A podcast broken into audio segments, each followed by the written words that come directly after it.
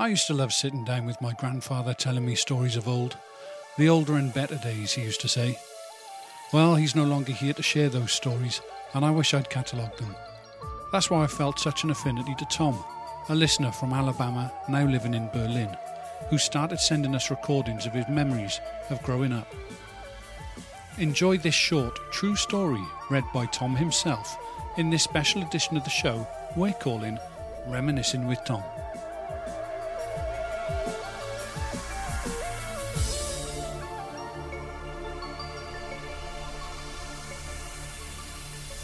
Hanging out with my two cousins was always a ball.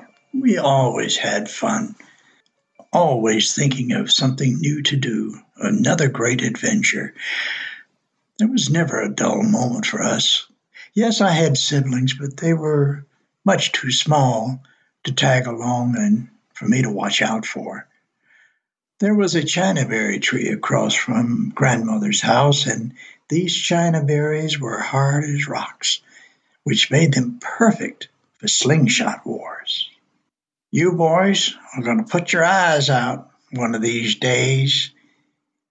We'd always hear from some door or window from an unseen adult.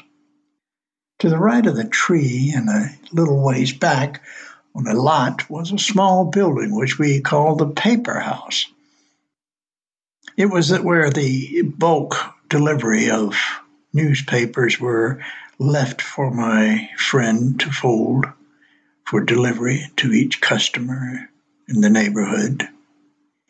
He would fold each one into a perfect triangle in order to pitch it into the porches without getting off his bicycle.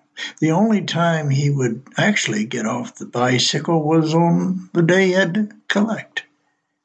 To make sure he would have time to play with us, we would gather around and fold each newspaper into a perfect aerodynamic object.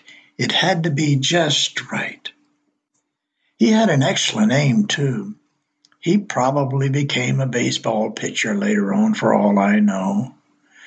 And the only thing that would mess up his side throw was this neighborhood dog, which would bound out from under a house, grab the paper, and hightail it down the street.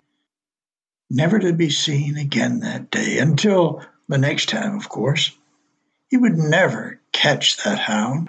He was good. I've often wondered what happened to all those newspapers that mutt stole.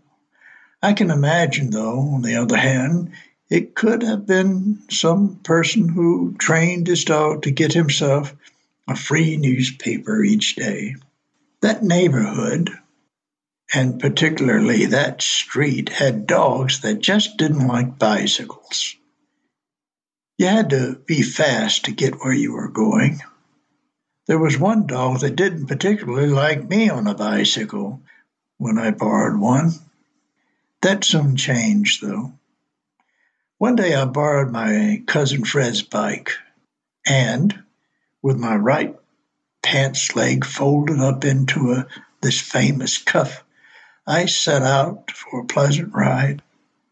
I didn't intend to go so far, but I was having so much fun, I forgot about my number one enemy waiting at the end of the street where I made my turnaround. The dog suddenly bounded out from the porch he was resting on. I was in shock because I lost some speed when I had to turn around and then accelerate. Cranking those pedals as fast as I could, that dog caught up with me in seconds. He lunged at my right leg, and one of his fangs got hooked in my pants cuff. There he was caught, unable to get loose, with his head bobbing up and down with every stroke of the pedal. He wasn't able to free himself until several houses later. When I looked back to see if he was still after me, I noticed that it had staggered to the side of the street and looked pretty worse for the wear, as they say. I don't think the heat of the day helped much either. I waited for a while, a week or so, to go that way again, and once I did, there was that same old mutt patiently waiting on the porch, but calmly watched me go by. He was never the same. I believe he just lost interest. It just wasn't worth all that work. Sincerely, Tom. Tune in again next time for more Reminiscing with Tom.